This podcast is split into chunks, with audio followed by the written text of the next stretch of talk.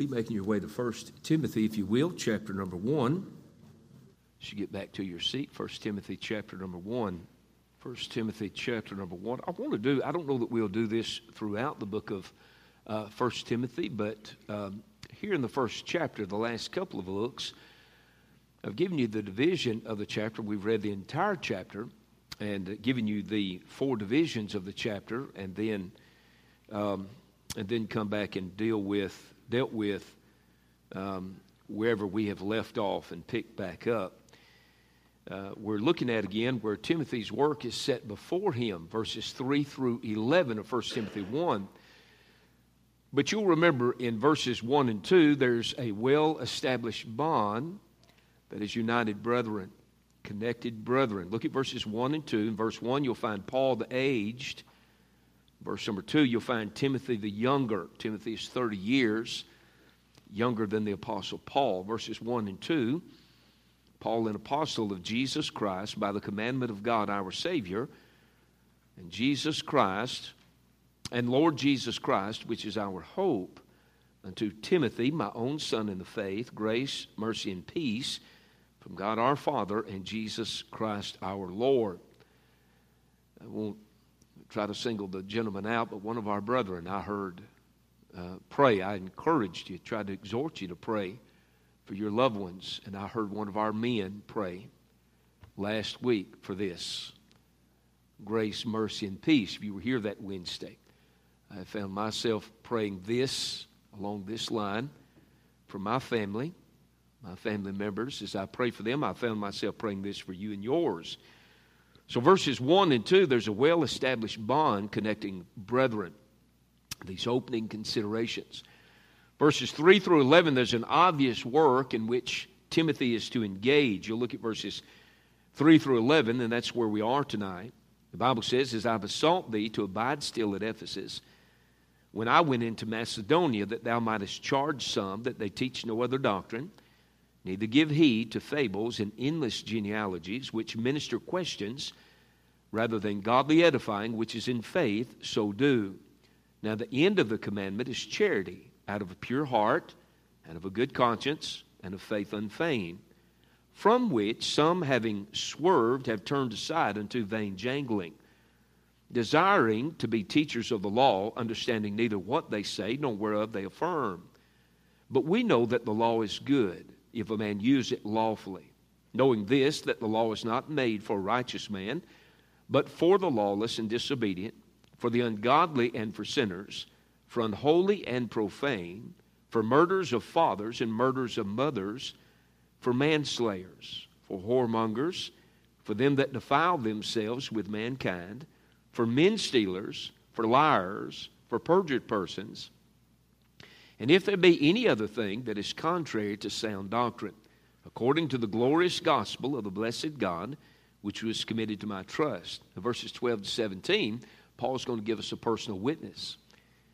Uh, you note this. He writes in verses 12 to 17, And I thank Christ Jesus, our Lord, who hath enabled me, for that he counted me faithful, putting me into the ministry who was before a blasphemer and a persecutor and injurious. But I obtained mercy because I did it ignorantly in unbelief. And the grace of our Lord was exceeding abundant with faith and love which is in Christ Jesus. This is a faithful saying and worthy of all acceptation that Christ Jesus came into the world to save sinners, of whom I am chief. Howbeit, for this cause I obtained mercy that in me first Jesus Christ might show forth all longsuffering for a pattern to them which should hereafter believe on him to life everlasting. Now unto the King eternal, immortal, invisible, the only wise God, be honor and glory forever and ever. Amen. Then lastly, verses 18 to 20, there's a warfare in which Timothy is to engage. You notice he writes verses 18 to 20. This charge I commit unto thee, son Timothy, according to the prophecies which went before on thee, that thou mightest by them, that thou by them mightest war a good warfare, holding faith and a good conscience, which some, having put away concerning faith, have made shipwreck, of whom is Hymenaeus and Alexander, whom I have delivered unto Satan, that they may learn not to blaspheme. Paul's first imprisonment, after his first imprisonment, of course, he traveled to Ephesus. He spent some three years there, according to Acts chapter number 20 and verse number 28 and 31. Uh, he spent some three years there. He saw the need to go on into Macedonia and preach the gospel, preach the word. He did that. He left Timothy behind uh, to preach to, preach the word of God uh, to the congregation at Ephesus. So he left uh, the congregation in able hands, able hands, that being the hands and care of Timothy. He, he divides, uh, these verses here are divided into three. Um, there is, first of all, there is a storm to be weathered. False doctrine has entered into the church, into the congregation. And anytime you expose false doctrine, you do that through preaching true doctrine, sound doctrine. If you want to expose a crooked stick, lay a straight one down beside it. If you want to combat false doctrine, put sound doctrine out there. If you were to hire in at Renasant or First Choice or Cadence here in Pontotoc, you would become very familiar with our currency. So much so that when something false would pass through your hands, you would immediately spot it. That's why we believe in preaching the word for what it is, where it is, in context. So, Timothy, there's a storm to be weathered. Timothy, there's a flock to be fed, verses 5 through 10. And then, Timothy, there's a gospel to be preached, verse number 11. Let me show you something. Let me show you something. This, whole section here, uh, really, three verses sums it up. Watch verse 3, verse 5, and verse 11. I'm going to read it just like that. I'm going to leave the other ones out. Then we're going to come back to the other ones. Watch this. Here's the whole bulk of this section. Here's the thrust. Here's the theme. Here's the gist of it all. Watch verse 3. He writes, As I besought thee to abide still at Ephesus, when I went into Macedonia, that thou mightest charge some that they teach no other doctrine. Now, watch verse 5.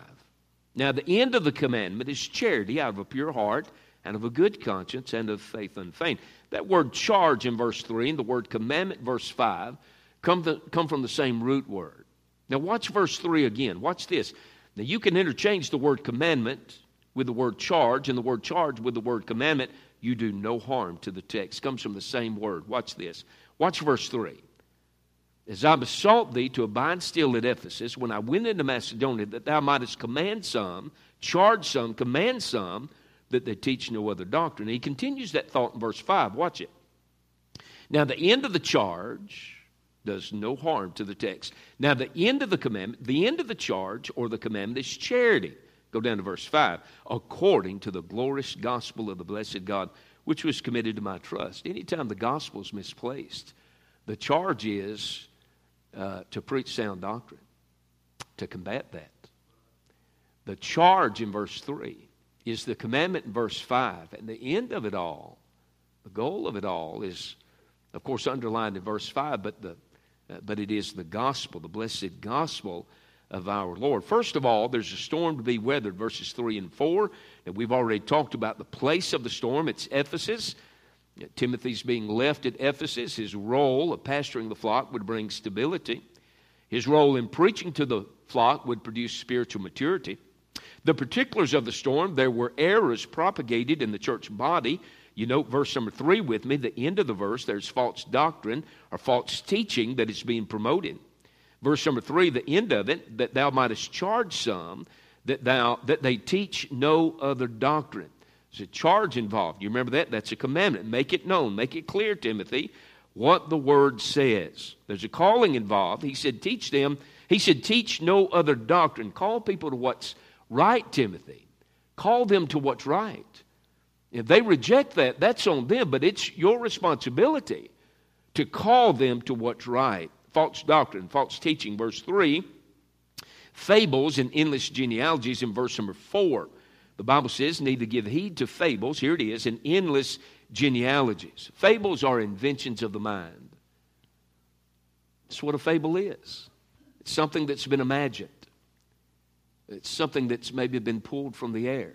Something's been assumed in the mind. Something's been perceived but yet is not real. It's a fable. It's something that profits no one. Fables and endless genealogies, it was an endless thing with them. never ending arguments.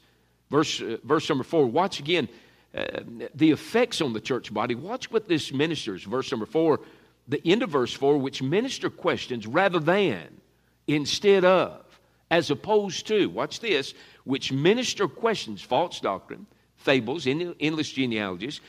Uh, they minister, that ministers questions rather than godly edifying, which is in faith.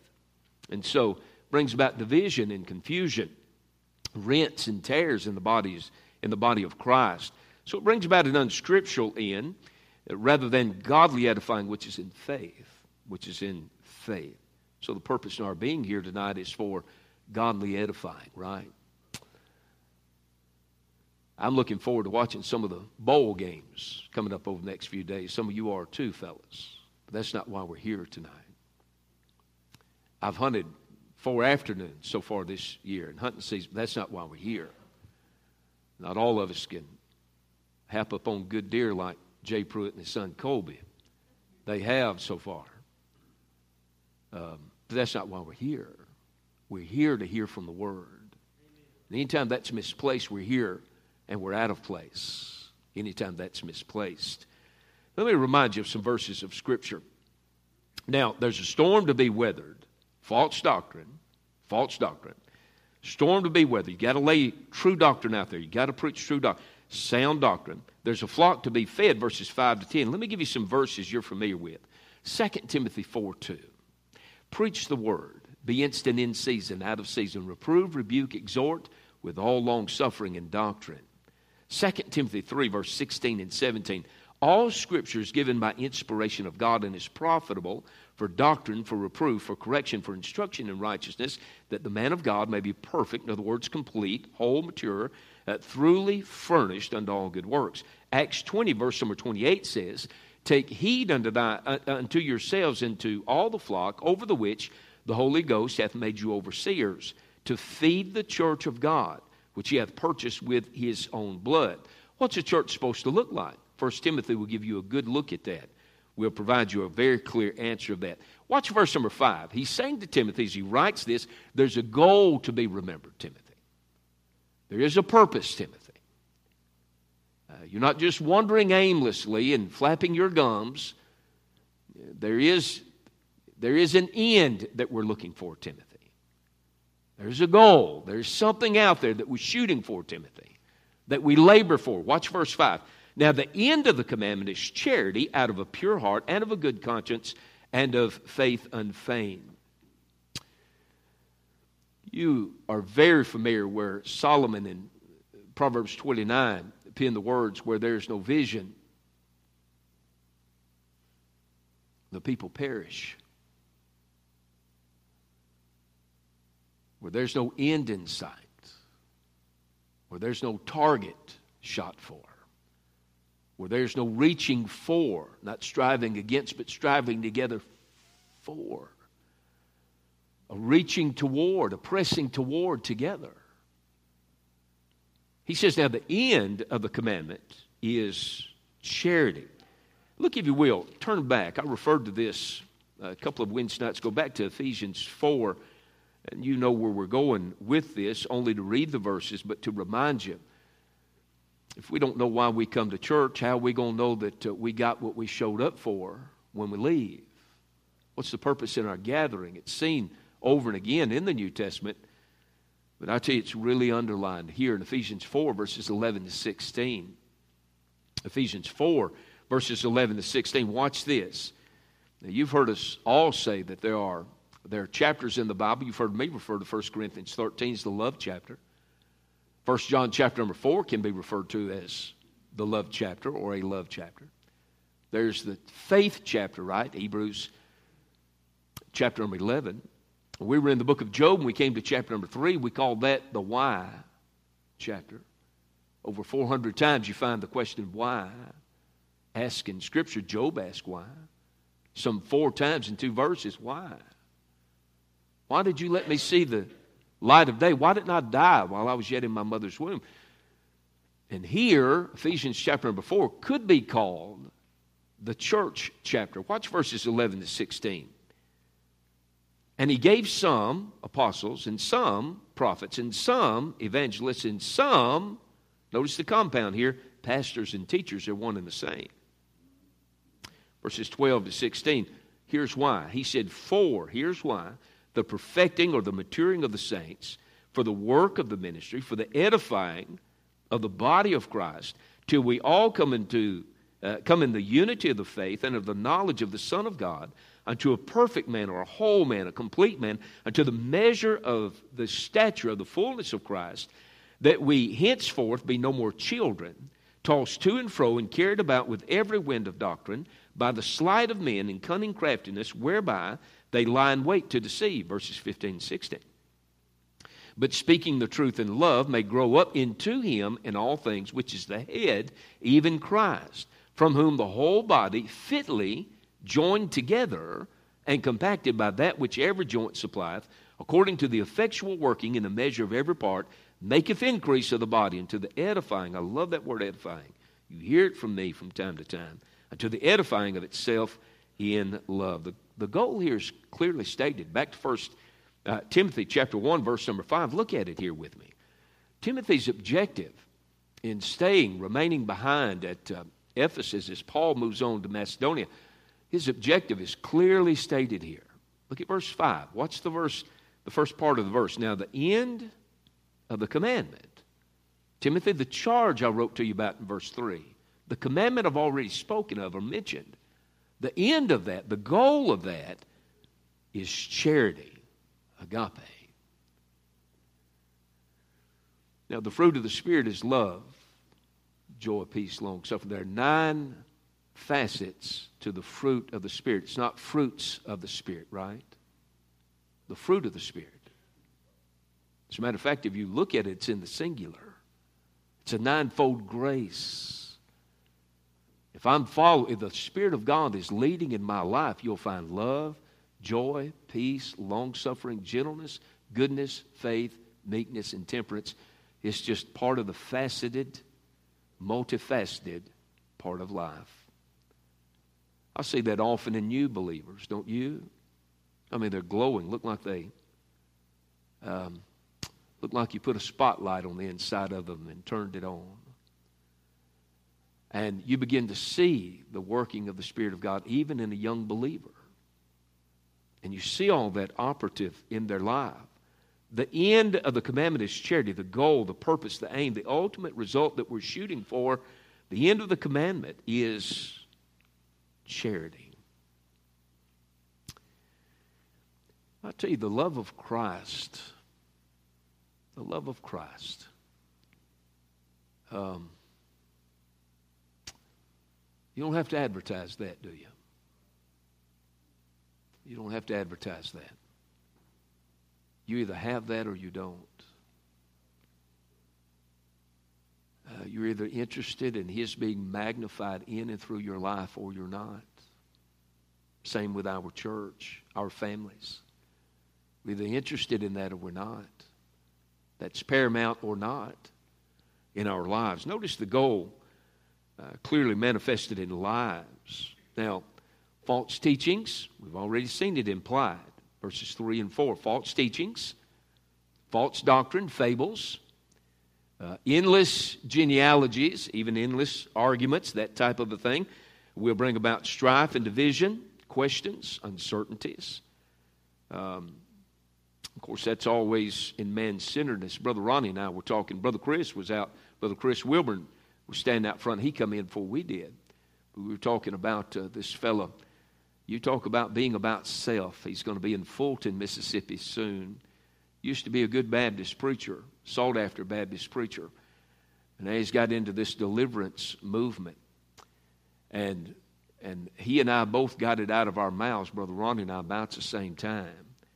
This fellow by the last name of Locke, Greg Locke. I mean, you can find him. Him and Benny Hinn are like that now. Used to preach against him. And uh, but I said, man, you talk about self-centered all about the flesh. This guy is all about the flesh. He's the guy, some of you probably saw him on YouTube in the last presidential election. He was the one that was so vocal standing outside the White House under a small tent. Said God told him Trump won the election and Trump would be installed. and the inauguration in July. Uh, what do you do with a false prophet? According to the Old Testament, if a guy misses his prophecy one time, he claims to be a prophet. There are no modern day prophets as an Old Testament prophet. There are none, friend. There are none.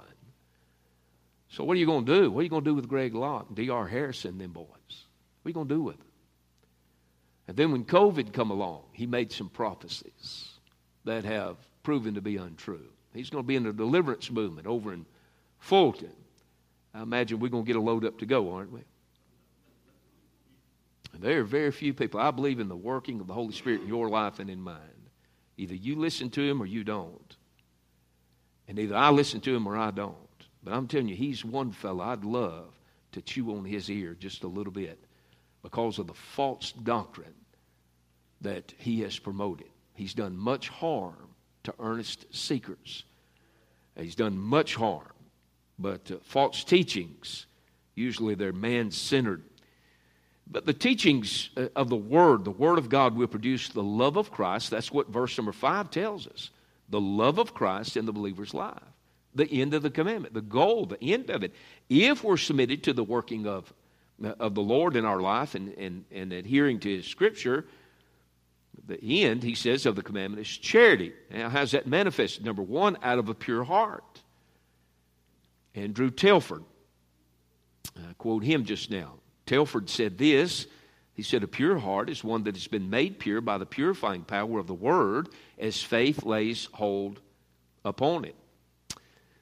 A pure heart does not, um, does not retain or hold on to unworthy motives. I'm here tonight because I love Jesus Christ. This was supposed to wear off um, 33 years ago. I was supposed to get over it 33 years ago. I hadn't got over this yet. I've been doing what I'm doing tonight for 33 years. One fellow trying to undermine a pastor here in Pontotoc County who is out of church now. He talked to me about supporting a particular movement he was involved in. I said, I'm not coming. And uh, I love the old boy.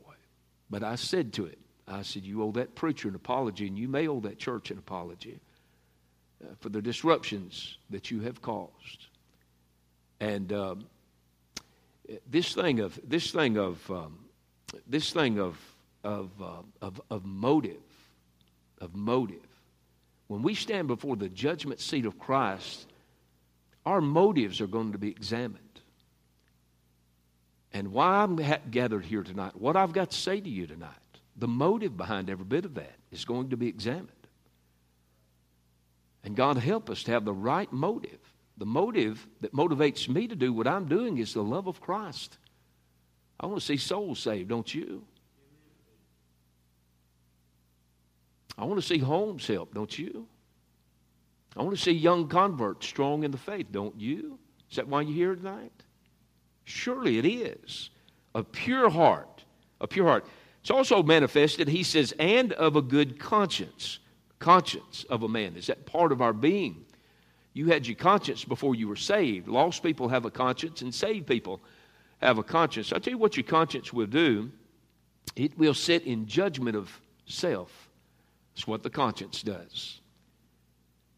And um, if we have a sensitive conscience, the Spirit of God doesn't have to do a whole lot of work in our lives, right? We'll be pricked in our conscience when something isn't right.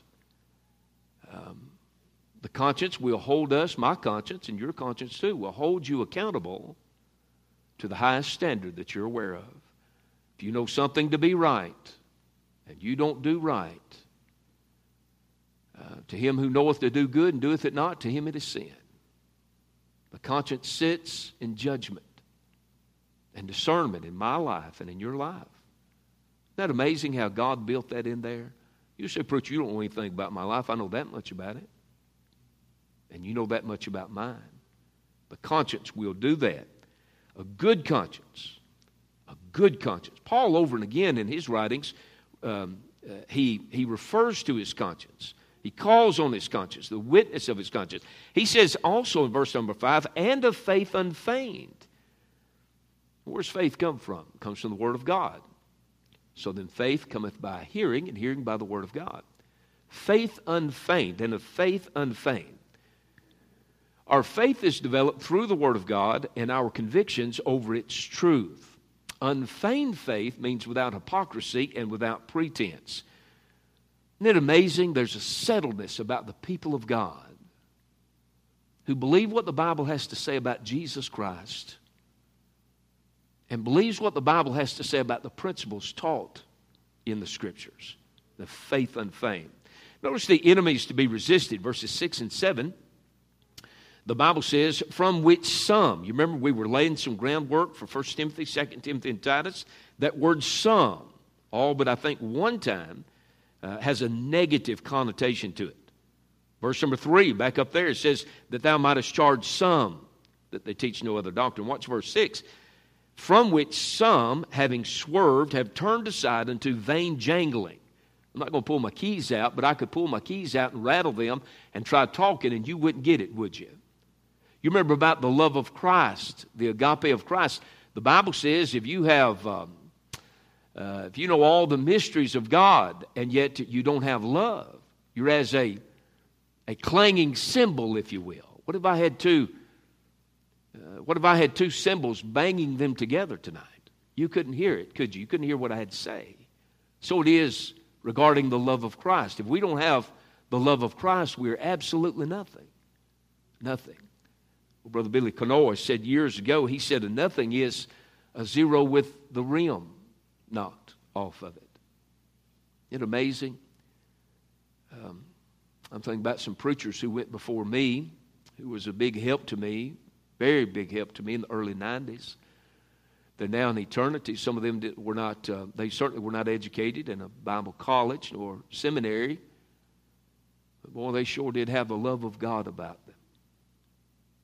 And God honored their ministries and their preaching and their leadership because of it. We were preaching through 1 Corinthians 13 while COVID was still red hot around here in our area. Remember, we said that if we had a page, a sheet of paper, and on every line on the front and the back, you put zero plus zero plus zero down the front of the sheet, all the way down to the back. You get to the bottom corner, and you put equals zero plus zero plus zero plus zero. That's all you got. All you got's a big zero at the end of it.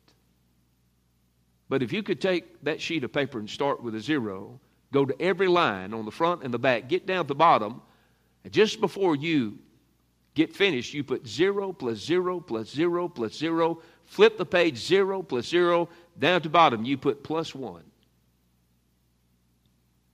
You come out on the positive. So it is with charity. I'm not talking about the name of our church, I'm talking about the name of the love of God. If you've got that, you can go a long ways in the work of Christ. Charity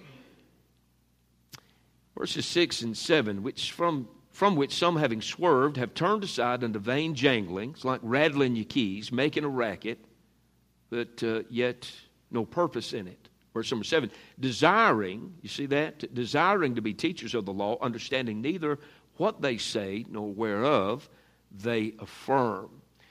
No, no, no doubt the thrust of the false teachers, now, there's no doubt uh, by the implication of these verses that the thrust of these false teachers was that they were they'd infiltrated the church at Ephesus and uh, they had taught a works based salvation. No doubt about that, according to context here. Now, a brief description of the enemies is given in verse number six those that were spreading falsehoods in the church. Number one, they deviated from the truth of Scripture. Watch this, verse six, from which some having swerved means to miss the mark means just what you think it does, means to deviate, uh, means to not hold in priority what should be. W.M. Hubbard said the word swerved actually comes from a word, a medical term, which means to twist out of joint, to remove from something's place. They miss the mark. It was not because they had not heard the truth. Paul had been there for three years, they heard the truth. But yet they took it and went in a different direction. That's the danger of an apostate in the book of Jude. They use our same, they use our uh, vocabulary, but they define our words differently. Make it to say something it doesn't say. Watch this. Deviated from the truth of Scripture, detoured from the teachings of Scripture. Watch what he says from which some having swerved have turned aside unto or pursued vain jangling. Um, the interpretation of Scripture is always obvious, right? Now, there are passages of Scripture maybe you don't understand or I don't understand. It doesn't mean it isn't true, it's just that we don't understand it. But I say what we said three or four weeks back the Scriptures are of no private interpretation. You can understand it, and I can too. Scripture, that is, if, if we so desire. A brief description of the enemies from which some, having swerved, have turned aside unto vain jangling. Watch the desired preeminence, the desired preeminence of the enemies. Watch this desiring to be teachers. There's the preeminence that is desired here, desiring to be teachers. Listen to 3 John. There are three fellows that are mentioned in the little epistle of 3 John, right? There's Gaius, there's Diotrephes, and there's Demetrius. Um, concerning Gaius, uh, Paul, uh, excuse me, John, John wrote to the elder and to the well beloved Gaius, whom I love in the truth. Uh, regarding Demetrius, toward the end of toward the end of the chapter, verse number 12 of 3 John, Demetrius hath good report of all men and of the truth itself. Yea, and we also bear record, and ye know that our record is true. In other words, you know who he is. But then there was Diotrephes right in the middle of them. Listen to this. I wrote the, unto the church, but Diotrephes, who loveth to have the preeminence among them, uh, receive us not. Third John, verse number 9. Listen to James chapter 3, verse number 1. The Bible says, My brethren, be not many masters, knowing we shall receive the greater condemnation. What does that mean? That means to whom much is given, much shall be required. Of us pastors, Sunday school teachers, we who handle the Word of God, um, it's not that the ministry, that we went looking for the ministry, it came looking for us. I would tell any young man that's, matter of fact, told a young man between two and three months ago, right over here on a Friday evening. You can do anything else, you just need to do it. Forget about the ministry, just stay clear of it. Brother Andy Russell was wrestling with a call to preach many years ago. And I had a brotherhood I was speaking at, and we worked together at Action, so he knew I was speaking at a brotherhood. He asked if he could pick me up and ride with me. I said, sure. I thought we were just going to Brotherhood. And we get back in my front yard and we sat there for a few minutes, and he was wrestling with the call to preach. He was wrestling because uh, he felt like uh, anybody could do it better than him. He was wrestling with it because his daddy was a sought after preacher. Was preaching a lot in Arkansas and here in our area in those days. And he said, What would you say? And I said, Brother Andy, or I said, Andy, I said, forget about it. Go home, forget about it. He said, Do what? I said, forget it. Just forget it. Put it out of your mind. Go home. Go to Sunday school and church this morning and forget about it. And about two weeks later, he called me after a Sunday morning service at Friendship. And he said, Preacher, he said, I couldn't forget about it. And I said, Well, that was the whole goal of it all. The ministry the preeminence desired. God help us. Um, these false teachers, they desired to be teachers. But verse number seven says, understanding neither what they say nor, nor whereof they affirmed. They were using the law to try to arrest the saints. He'll go on down here in verse number 9 and say, I believe it's verse number 9. We'll look at it just a moment. Maybe it's verse number 8. The law is not made for a righteous man. In other words, you don't have to tell a good neighbor to be a good neighbor. You don't have to tell a law abiding citizen what the civil law is or what morality is. You don't have to tell them that. It's not made for them. You don't have to restrain him nor her. The preeminence is undeserved. They want to be, but they're not deserving.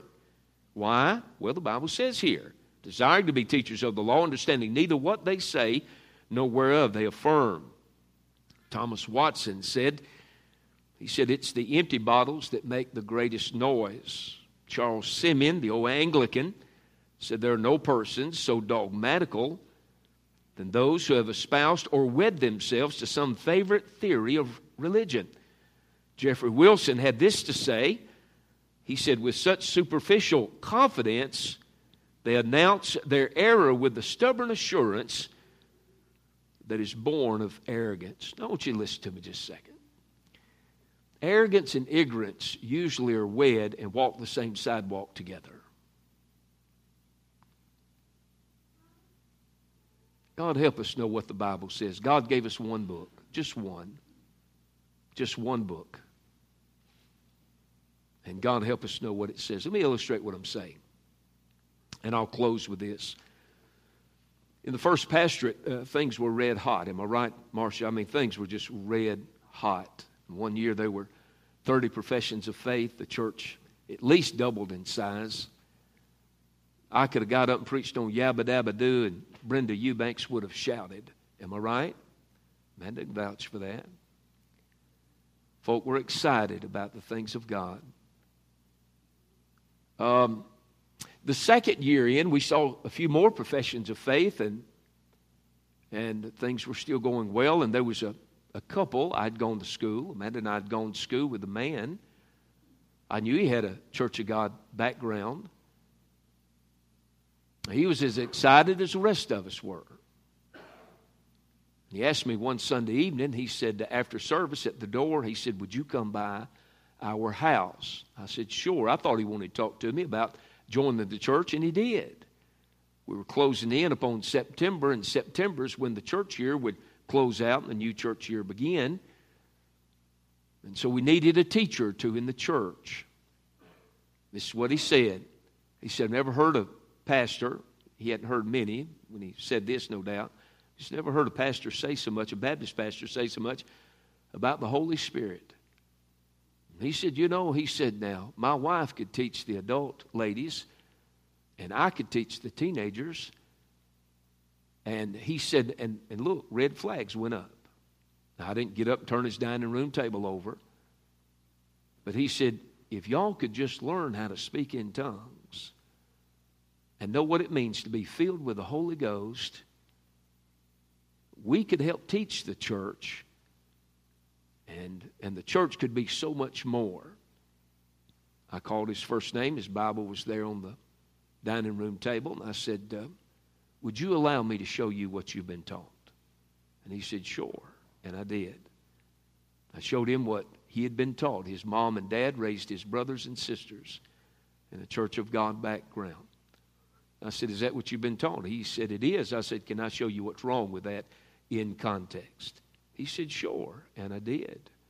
Went to Acts 2, and on the day of Pentecost, and I took him to 1 Corinthians chapter 13, verses 8 to 10. And all the way through, I would ask him, Do you understand what I'm saying? Do you understand what the, what's, what's being stated here in the Bible? And he said, I do.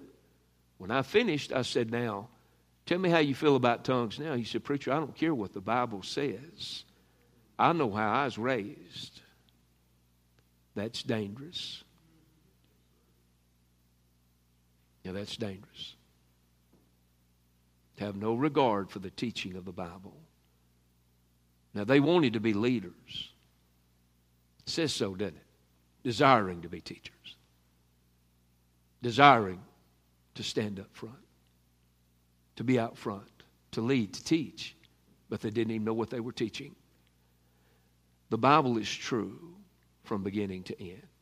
The Bible is true. The Bible is the Word of God. If you aren't convinced of that tonight, I trust God will convince you of it. The Bible is where we get our instruction. Let's stop right there. If you'll stand, we'll dismiss in prayer.